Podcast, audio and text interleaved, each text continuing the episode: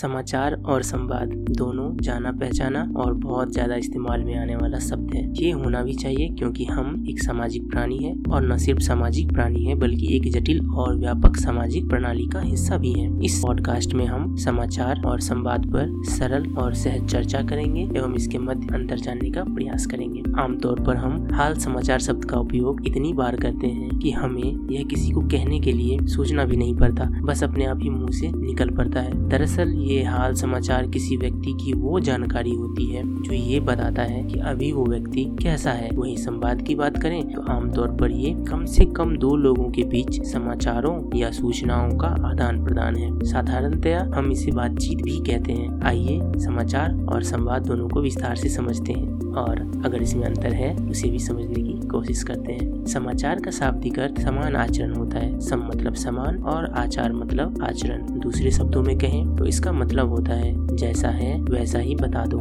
यानी कि बिना मसाला लगाए जस के तस जानकारी को जानने वाले के सामने प्रस्तुत कर देना। कहने का अर्थ ये है कि समाचार में निष्पक्षता पर ज़ोर दिया जाता है। दूसरे शब्दों में कहें तो ये वे सूचनाएँ होती हैं जो हाल ही में घटित हुई हैं या हाल ही में अपडेट हुई हैं। ये अच्छा भी हो सकता है और बुरा भी। इसके लिए हम अच्छा समाचार या बुरा समाचार या अच्छी खबर या बुरी खबर शब्द का इस्तेमाल करते हैं। इसका इंग्लिश मतलब देखें तो ये होता है न्यूज़ या फिर इंफॉर्मेशन समाचार का एक मतलब news N E W S यानी कि नॉर्थ ईस्ट, वेस्ट और साउथ भी होता है, इसीलिए कहा जाता है कि उत्तर, दक्षिण, पूर्व और पश्चिम, अर्थात चारों दिशाओं से आने वाली सूचनाएँ समाचार हैं। यहाँ ये याद रखें कि सभी सूचनाएँ समाचार नहीं होती है। आमतौर पर केवल उसी सूचना को समाचार माना जाता है, जिसे लोग जानने को उत्सुक हो या फिर जिनमें जन रुचि जुड़ी हुई हो। अंग्रेज़ी में न्यूज़ शब्द के लिए बहुत सारे समानार्थी शब्द का इस्तेमाल किया जाता है, जैसे कि इन्फो इंफॉर्मेशन इंटेलिजेंस स्टोरी इत्यादि। कुल मिलाकर समाचार एक ऐसी नई जानकारी होती है, जिसके बारे में हमें कुछ भी पता नहीं होता है, और इसीलिए हम उसे जानने के लिए उत्सुक रहते हैं। अब आइए संवाद का मतलब समझते हैं। संवाद का शाब्दिक अर्थ होता है समान रूप से कहना या बोलना। दो या दो से अधिक लोगों के बीच बातचीत, जिसमें विचार एवं भावनाएँ व्यक्त किए जाते हैं, प्रश्न पूछे जाते हैं और उत्तर दिए जाते हैं। यह समाचार और सूचनाओं का आदान प्रदान किया जाता है, संवाद कहलाता है। इसमें भी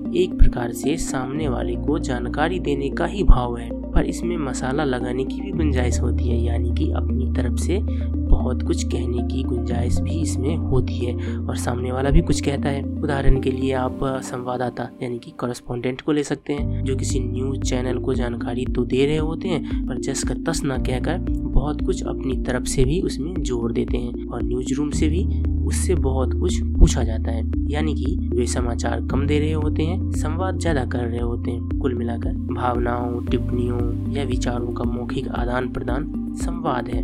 सरकारों, संस्थानों या समूहों के प्रतिनिधियों द्वारा किसी मुद्दे की अनौपचारिक चर्चा भी संवाद कहलाता है। जैसे कि सांसदों के बीच संवाद, इत्यादि। अंग्रेज़ी में संवाद के लिए कन्वर्सेशन शब्द का इस्तेमाल किया जाता है। और इसके लिए भी बहुत सारे समानार्थी शब्द हैं, जैसे कि chat converse dialogue discourse discussion exchange इत्यादि। संवाद एक प्रकार का बातचीत या फिर वार्तालाप है, जिसमें कमोबेश दोनों ही तरफ़ की जिज्ञासाएँ शांत होती रहती है। जैसे कि कृष्ण अर्जुन संवाद भारत, अमेरिका, संवाद इत्यादि। दूसरे शब्दों में कहें तो दो या दो से अधिक लोगों के बीच का पारस्परिक क्रियात्मक संचार संवाद है। अक्सर जब हमारी किसी से दूरियाँ बढ़ने लगती हैं तो हम कहते हैं इसे संवादहीनता, यानी कि कम्युनिकेशन गैप तो हम उससे संवाद कायम करने की कोशिश करते हैं। इसी क्रम में हम उसका हाल, समाचार भी पूछ लेते हैं और इसके अलावे भी बातचीत को और आगे बढ़ाते हैं। इस प्रकार से देखें तो समाचार जहाँ थोड़ा सिमटा हुआ सा लगता है, वही संवाद में बहुत ज़्यादा फैलाव नज़र आता है,